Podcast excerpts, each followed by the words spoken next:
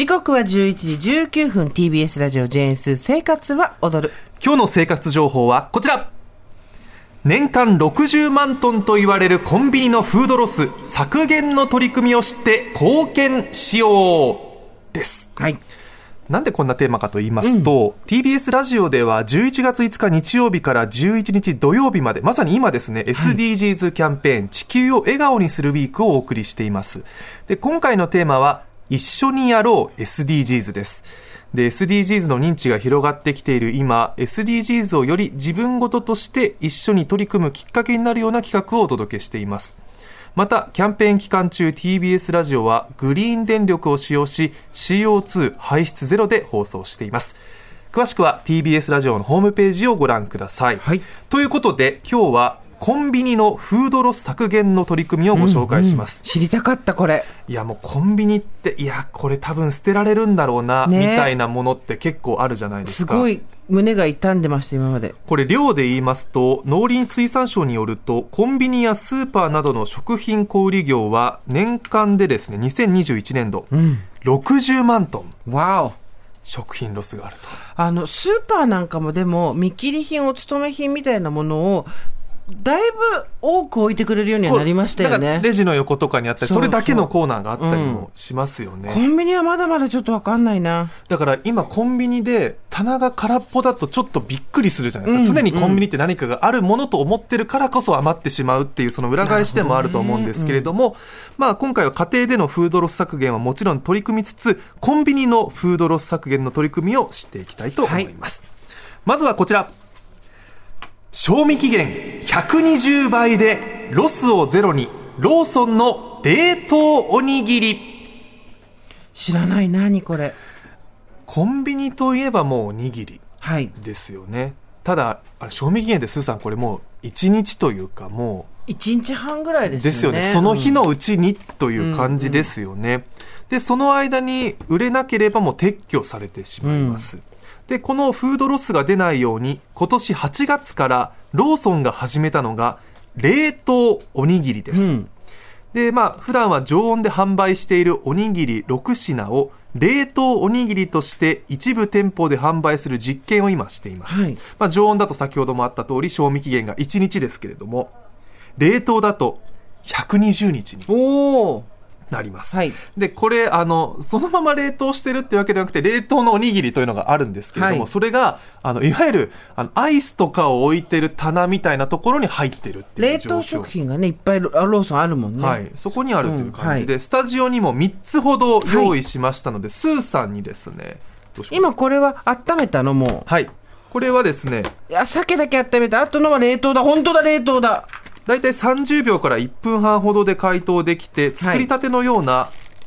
まあどんな食感かちょっと。あったかいおにぎりになるからそうなんですよ。結果いいん絶対温めないといけないっていう。スーさんが今焼き鮭おにぎり。こっちの方が美味しい。マジか。もう音でもそのしっとり感が分かりますよね。私海苔しっとり派なので特にあとご飯があったかいから、コンビニのおにぎり美味しいんだけどご飯がもうちょっとあったかかったらなと思うことたまにあるじゃないですか。あらこれあと2つもチンしてきて。スーさんこの冷凍食品感みたいのってどうですか？ない。全くね具も美味しいし、ん。本当にこっちの方がいい。これを電子レンジ家にある人は買って家でチンってすればいいだけだもんね、これ通常製造しているおにぎりを工場で作ってすぐに冷凍しているというものでパッケージはいつものとちょっと違うんですけれどもこれ最高。まあ、物は一緒っていう、これお家にいっぱい買っておいといてもいいしね。いっぱいっていうかいくつか買ってね。そうですね、これは今東京と福島にある21店舗で販売をしていうんるとめちゃめちゃ美味しいこっちの方があのフードロスの話も大事だけど美味しくなくなかったら続けられないじゃないですか。そうですねめちゃめちゃ美味しい。止まらないですね、うん。海苔のしっとり感も逆に。あと鮭のはい。ふんわり感というかはい。脂身もちょうどいいです、うん。そこら辺工夫されてるんでしょうね冷凍の仕方とかね、であのこれ今東京と福島ですけれども動向を見てエリアやえーその店舗を拡大するとはいいうことだそうです。で、なおローソンでは去年からサステナブルな、えー施策を集約した店舗、グリーンローソンというのも始めています。そちらでは7種類の冷凍弁当というのも販売しているそうです。気になる方はチェックしてください。はいでは続いてはこちら。賞味期限が最大3日延長、ガス置換包装。置き換えで痴漢ねそうです。懐かしい。痴漢って久しぶりに読みましたね。理科の実験とかで、水上痴漢法とかありましたけど、その痴漢ですね。はいこれは、あの、ファミリーマートなんですけれども、サラダや惣菜などの商品に特殊な包装技術、包む技術であるガス置換包装というものが採用されています。はいまあ、普通は梱包するときに、あの、なんて言うんでしょう。空気をが入ってるじゃないですか。はいそれを取り除いて代わりにガスを封入することで、酸化防止であったり、菌の繁殖を抑制して、こう、味覚、栄養価、香りなど、出来たての新鮮さを保持することができると。いうことなんだそうです。で、美味しさそのままに消費期限を最大3日延長できるということなんだそうです。まあ、ガスっていうのは窒素、二酸化炭素、酸素などでこれらを混ぜた気体もあるということなんですけれども、なんかこう、ファミリーマートだと、なんか、なんて言うんだろうな、立体三角形みたいな形のはい枝豆とかそういうものですね。セブンもあるよねありますね、これだけでもこんな伸びるんですね。ねコンビニってやっぱりすぐ賞味期限、消費期限迎えちゃうってものが多いんですけど、そうそう3日ってでかいですよね、やっぱうんね。結局捨てなくて済むっていうことが何よりも大事なのでそうですね。売れる期間が伸びるっていうことですからね。で、この技術はセブンイレブンの商品でも今おっしゃっていただいた通り使用されていますが、はいセブンイレブンではチルド弁当と